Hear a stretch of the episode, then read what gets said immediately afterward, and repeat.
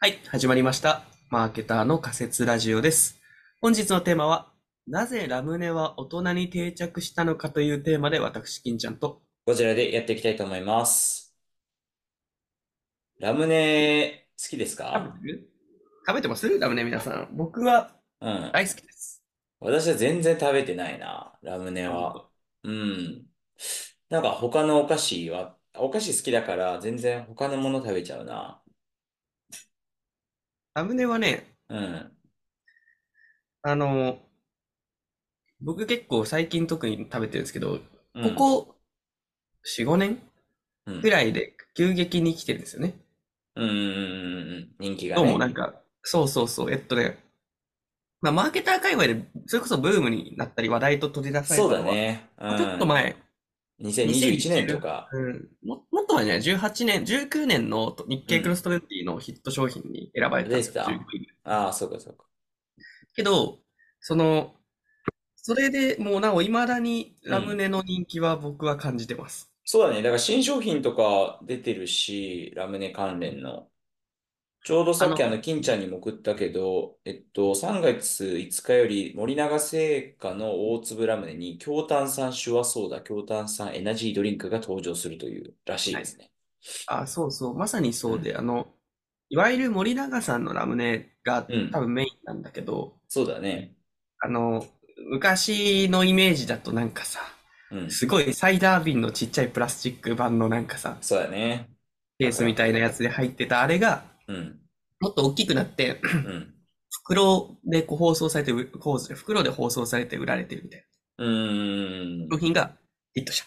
今だね。あ、だからい、いわゆるパウチタイプみたいなやつだよね。そうそうそう。うん、なんかさ、コンビニでさ、もともとさ、ああいうさ、瓶系のやつってさ、結構下の段の方に置かれてることが多かったかなと思うんだけど、うん。多分あれって子供向けだからなんじゃないかなと思ってて、子供の視線、ああ、その通りだね。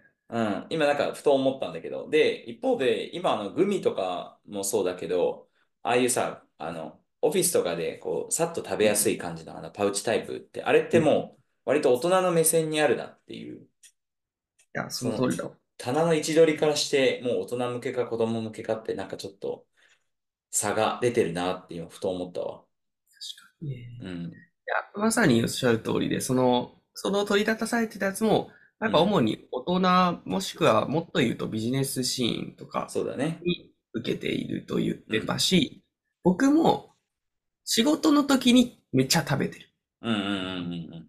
実際。わかる。お菓子ってそうだよね。うんお菓子食べるときって大体仕事中だよね。ああ、まあそうかもね。確かうにん夜わざわざお菓子食べようってなんないか。あんましないな。う確ん。かに。なんかその、疲れたなっていうときとかの、ストレス発散的な感じで食べちゃうってのが、私はやりがちかな。あの、ラムネの魅力を語ってしまうんですね。うん、片通し。はい。あの、ブドウ糖8割なんですよ。特に森永さんのラムネは。なんかよく言うよね。そう。で、うん。その、やっぱさ、うん糖としてめちゃくちゃすっこう、例えば点滴になるぐらいさ、うん。もうやっぱりこう、無駄がないんですよ。うん。で、えっと、もともとこう、糖分補給ってちょっとこう、自分の中でなんか、職業柄もあってなんかある種のうん何か憧れみたいな、憧れというのかな、なんかうん、なんかあったんですよ。えっと、もうちょっと補足すると、うんうんそのなんか僕 の師匠、うん。うえっん。と、前職の師匠だから広告のプランナーの師匠はいがはい、はい。 もうずっとこう、すでにミルクティーを飲んできたと。あの、リプトンのあ の、へこうーあー、でかいや学つ生ね。の時に飲んでるやつ。はいはい、1リットルのね。そうそう そう。で、めちゃくちゃマジで飲んでて、その会社の冷蔵庫全部リプトンみたいな。マジマジマジマ ジ。それすで、ごいな。そう、ただ、やっぱこう、他にもプランナーの知り合いとか見たりすると、なんかね、一定割合で、俺の糖分補給みたいなの持ってる人がいるのよ。あーね。なるほどねちょっ。とこだわりだね。うん。そう、なんかいいなって思ってたん だけ ど、はそう、僕は。いはいたはい。だ、こう、やっぱ甘いものって、うんチョコとかも食べようと思った時期あったんですけど、脂質があるんですよ。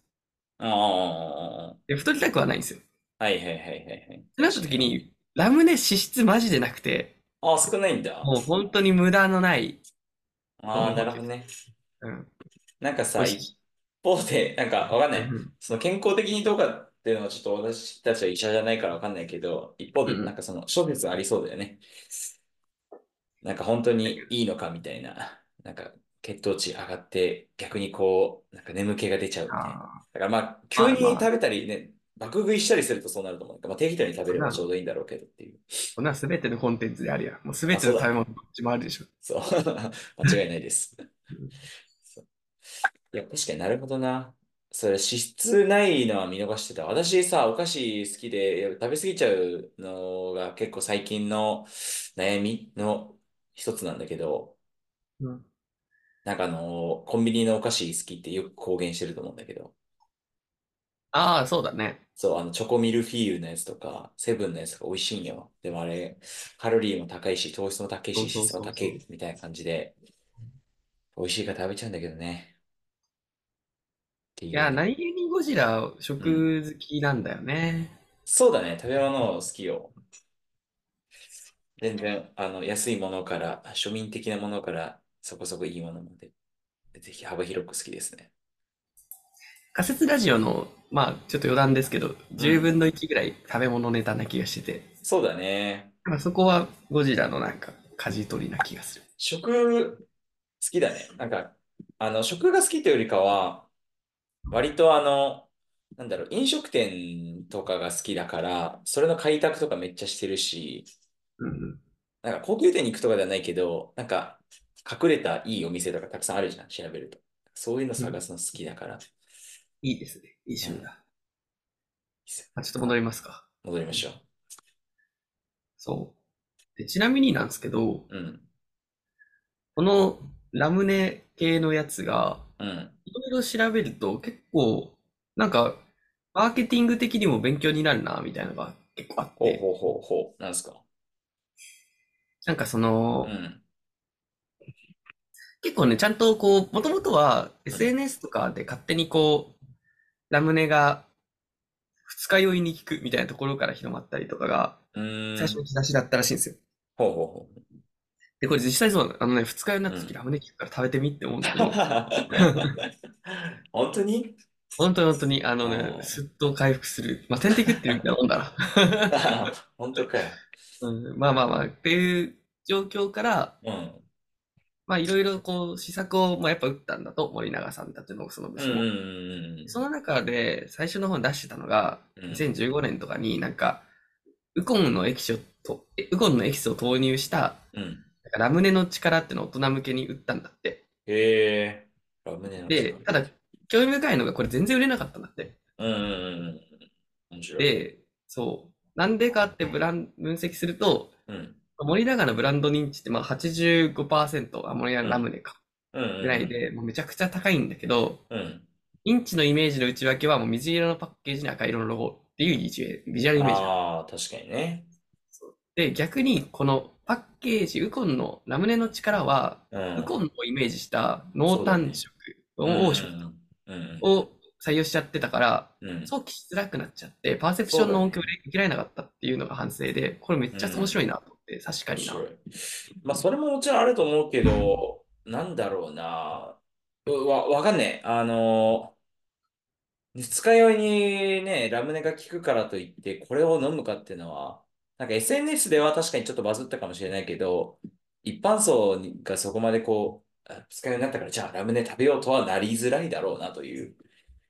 今けど、二日酔い対策とか調べるとラムネ出てくるよ。そうなのうん。なんかえでも僕は口コミとかでも聞きますけどね。そうなの俺初めて聞いたわ。二日酔いだったら水がぶ飲みしかしてない。だから二日酔いに効く食べ物とかかな。なるほど。そんなの全然調べてねえな。なるほどね。えっとね。どこだっけななんか、ググった時に上から3つこれ4がつこれが今ぐらい見見てるのだ出てとき、たアサリの味噌汁って出てきねえ、イメージはあるよた。ね、野菜うの。んあ、そう。アサリの味噌汁ぐらい、なんかこう、なんだろうな。こう認知度というか、あれぐらいまであれば、なんかね、売れそうな気がするけど、ごめんそこまではない。そこまではないよね、まだ。うん。うんアサリっていうか、シジミじゃなかっあ、しじた。アサみリか。シジミか、どっちもか。かな。しじみのまあけ方どがよりメジャーなイメージある。そこまでの、ごめん、そのパーセプションはうんな。いけど、正直うんポテンシャルあると思うから、これからな気するけど。ラムネ二日酔いああ、いけると思うよ。本当に引くもんだって。あー、なるほど。うん、ちょっとわかんない。これはわかんないわ、俺は。なんか自分まあ、が一回、二日酔いになってラムネを食べたいとならないから、まあ一回くらい食べてみようかな。うん。うん、まず二日酔いになるところから始めるっていう。そうそうそう。嫌だな。まあ、とかね、そういうのもあったり、あとはなんか、あのー打った施策として、うん。結構社内向けの発信に力入れたらしいです。えー、あ、それ面白いね。ね、面白いよね。うん。なんか、あ、これごめん、80って言ってたけど、90%ブドウ糖って書いてあるな。えーなんですけど、うんその、まあ、もともとブドウなん、あ、そうそうそう。だから、その社内にうん。結構こう、情報発信で、今、森永ラムで来てるみたいな雰囲気作りを頑張ったうので、ん。それめっちゃい会い議気が室すにる。、そう、会議室に設置したり、うん。あとなんか研究ブック出したりとか、営業集作って。うんうんうんうんで、その結果なんか、まあそもそも森永ラムネなんてこれまでこう営業部員としてはさ、子供だけどね。うんだし、別に売る商品じゃなかったっていう感じだった。うんうんその、なるほまどあね。元々あるやつみたいな。うんうんうん。もう、なんなら新商品とかじゃなくて、もう昔からあるだろうからね。あの瓶のけ。どそれがなんかチャンスあるんじゃないっていうんで前向きに取れる社員が増えたっていうのもあって、これはナイスな施策やなって思ったんですよ。それめっちゃいいね。これ多分 B2B とかでもよく言うんだけど、社内向けマーケティングみたいな、社内営業って大事だと思うんだけど、なんかそれをちゃんとやって、やってるっていうのがすごいね。いいですね、これ。なんかサントリーとかもそういうことちゃんとやってそうだよね。まあ、めちゃめちゃ勘だけど。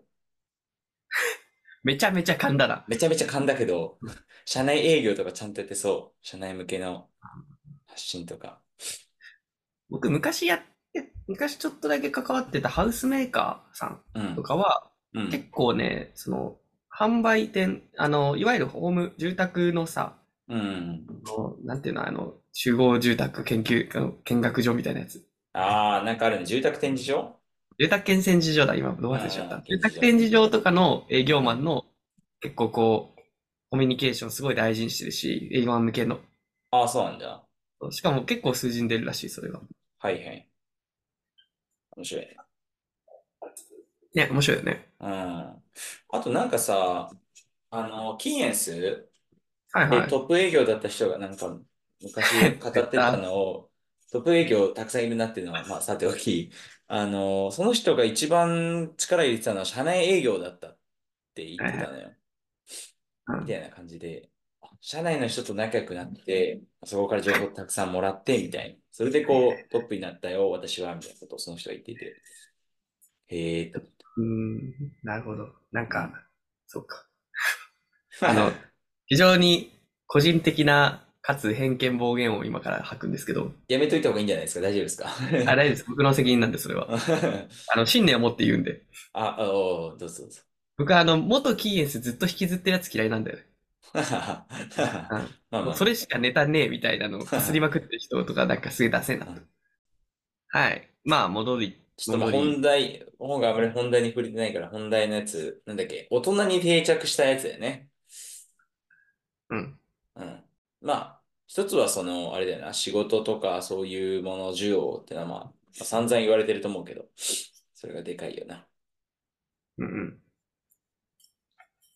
なんか業務一方効率化だからね、流れは。一方でさ、あ、まあまあまあ、そうだね。一方で、なんか他のものは、じゃあなんでそれの、なんだろうな、ターゲットにならなかったのかっていうか、あれか、まあ、ブドウ糖のやつか。そう、俺はブドウ糖のファクトだと思ってる。なるほどね。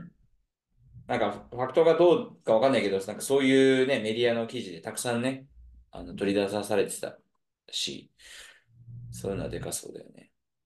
そうね、もうちょっと厳密に補足すると、ブドウ糖がいいということの情報というよりは、うんなんとなくこう、幼き頃から刷り込まれてる、うんブ。ドウ糖が体に、頭に良さそうっていいう。や、わかるわかるわかる。めっちゃイメージだよね、これ。そう。うん。わかる。で、かつ、ラムネはブドウ糖っていう、うん。そこが結びついてると思う。うんうんうん。いい。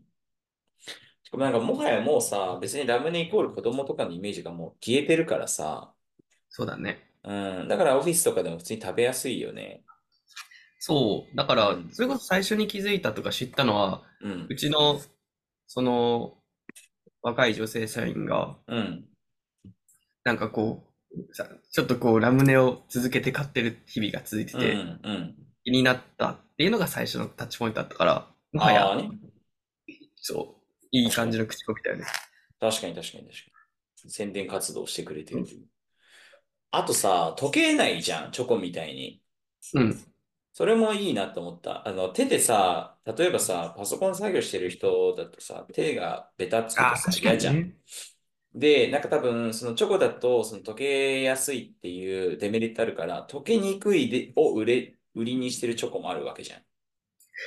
まあ、それね、そうなんだけど、一個言うの、言わないといけないのが、うん。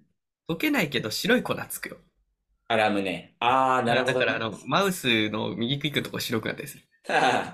でも一方でさ、あ、まあ一方でっていうか別にこれ、あの、瓶タイプのやつもパウチタイプのどっちもそうだと思うんだけど、これ私、わかんない。私のお行儀が悪いのかもしれないんだけど、こういうタイプのさ、やつってさ、普通にこう、こうしないガーあっあ、て。手、手、手、手触りたくないから、あの自分の手汚いと思ってるからさ。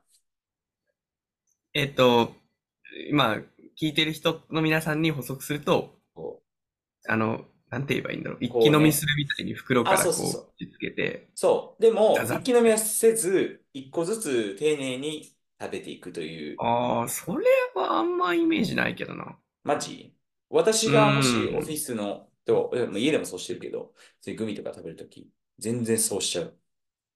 ちょっと、むずくない一個ずつ入れんの。いや、もうね、おもうだいぶ慣れてるからね。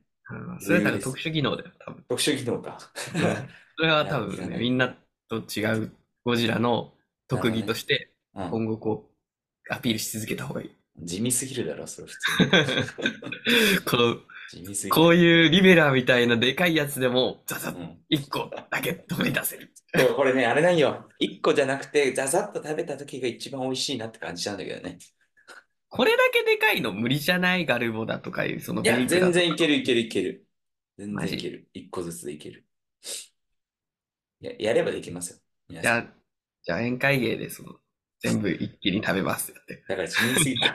あ、そっちね。いや全部全然そう、全部一気に食べます。全然関係ないけど、宴会芸でもしやるとしたら、私はあの500ミリリットルの水のペットボトルだったら、本当に一瞬で飲めると思う。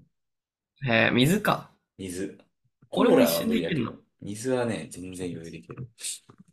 この1リットルいける。 1リットルか。うん。頑張ればいる。ける。うん。頑張ればいけ る。えー、いなんだこの 水飲みのマウント。 いや、水は譲れないよ。僕結構水キャラだもん、会社で。私も水大好きよ。水4リットル毎日飲んでる。 僕5リットル飲んでる。やめようこ れ。やめようこれ。 うん、そうだね。水の話今度しよう。水結構好きなんですよ。あ、私も水大好き。水は、水今度。話したい。それはさておき。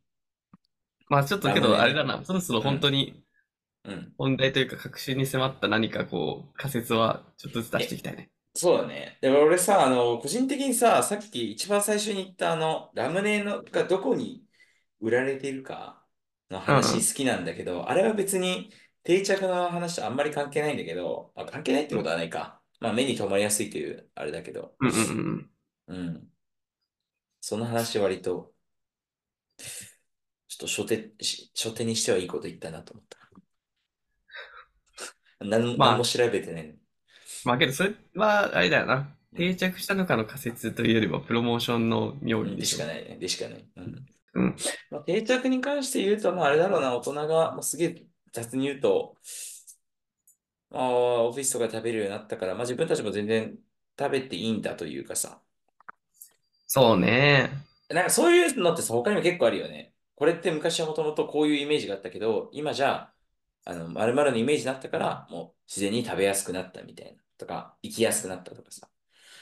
例えば、確かにな。なんだろうな、一人焼肉とかっていう、一人焼肉っていう言葉が生まれたから、一人でも焼肉って行きやすくなったみたいそうね。な、うん、みたいなのってありそうだなって思った。まあ、けど最後の追い込みだよね。仕掛ける側からしたら。うん。うん。最初からそれを仕掛けようとしてうまくいくわけじゃないじああ、そうね。うん、そりゃそうだと思う。で、規定はやっぱりユーザーからの口コミとかだったんじゃないですか。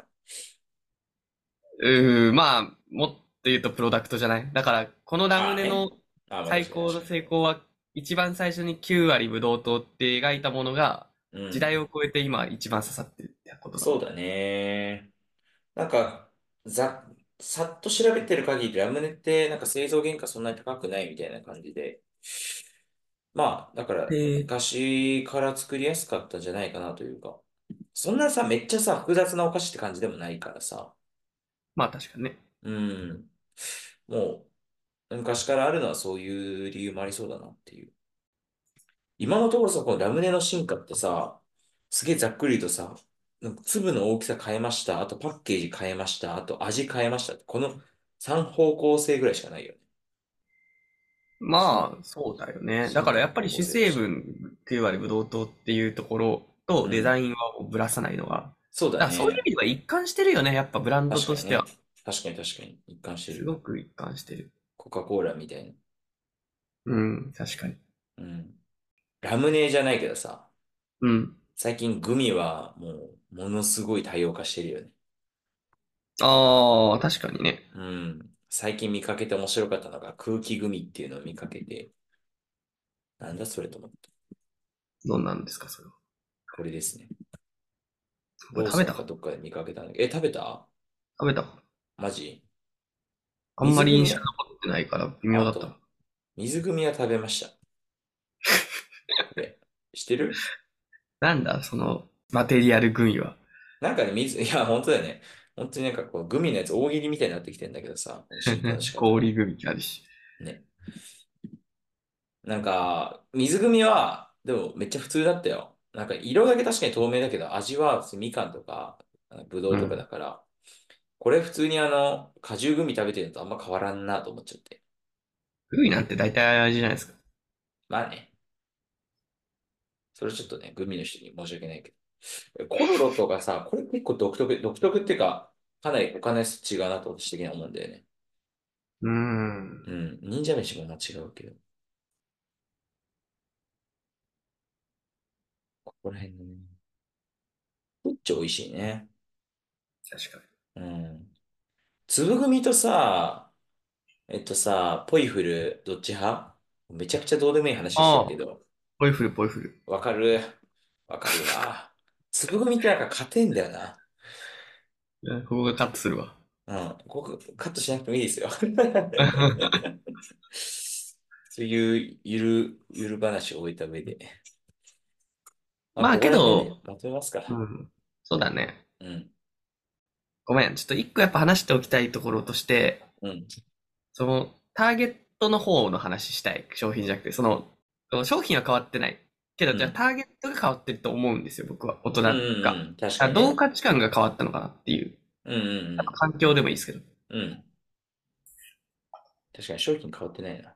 ほとんど。まあ、多少でかくなったぐらいでしょ、せいぜい。うん、そうだね。あとパッケージ変わったとか、見せ方変えたとか。だから多分、お客さんの方が変わってるはずなんだけど、うん。お客さんの認識の仕方が変わったんだろうな。うーん、まあ、そうか、そういう解釈もできるけど、うん。なんか、なんかけど僕、こう、それがへ昭平成初期とか昭和にうん。サラリーマンのもんだってなっても、ラムネ食わん、食うイメージないのよ、職場で。うーん。そもそも職場でお菓子とかを食べるのが許されてなさそそうだね。だからそういう環境がまず変わったりもしてるよね。う。ありそうだと思う。いつ、いつからだろうけど確かになんかすごい極論、昔は会議室で水飲むなみたいな空気も、なんかありそうな感じ。ありそう、ありそう。なんか、すげえ適当なこと言うけど、フリーアドレスとかのさ、文化とかが生まれ始めたぐらい、てかまあ、ベンチャーとかとの、ああ、ベンチャーとかが割とこう広まってきたぐらいで、ベンチャー企業とかって割とそこら辺さ、自由だからさ、お菓子食そべれる。だ。で、その文化が大企業とかにも広まったとか、あと昔ながらの企業にも広まったとかはなんかありそう。もちろんじゃあ今あでりもそう。お菓子食べちゃダメな企業とかたくさんあると思うんだけど、なんかそうめっちゃありいうそうこうね、ちょっとこう、フランクな空気感うん。が広まったみたい確な、一つ大きな、そのいや貢献したい要素としてありそう。おもろいわ。その、うん。ベンチャーブランディングはうんめちゃくちゃわかるんだけど、において大きなもの、そのうん役割を果たしたのは俺オフィスだと思うわ。まあそうだね、オフィス。あの意外となんか、いわゆる、うん。なんかさ、あの、ドラえもんの勉強机みたいなさ、あの、はいはいなんかあるじゃん、あのグレーの、はい。業務用。うんうんうんうんうん。あれが並んでるってオフィスイメージだったのがもっとなんかカフェみたいなのをうんさそうだ、ねバーンとさ、出して、採用とかでも、こんなお菓子スペースなんて置いてますみたいなやこつやれってねたじ、このオフィスグリッコみたいなね。ゃん。ああ、そうね。あ、これはもうそうそうそうもはや、そうだね。もう一周回って、大手にこういう文化を入れていこうっていう発想だと思うけど。そうだね。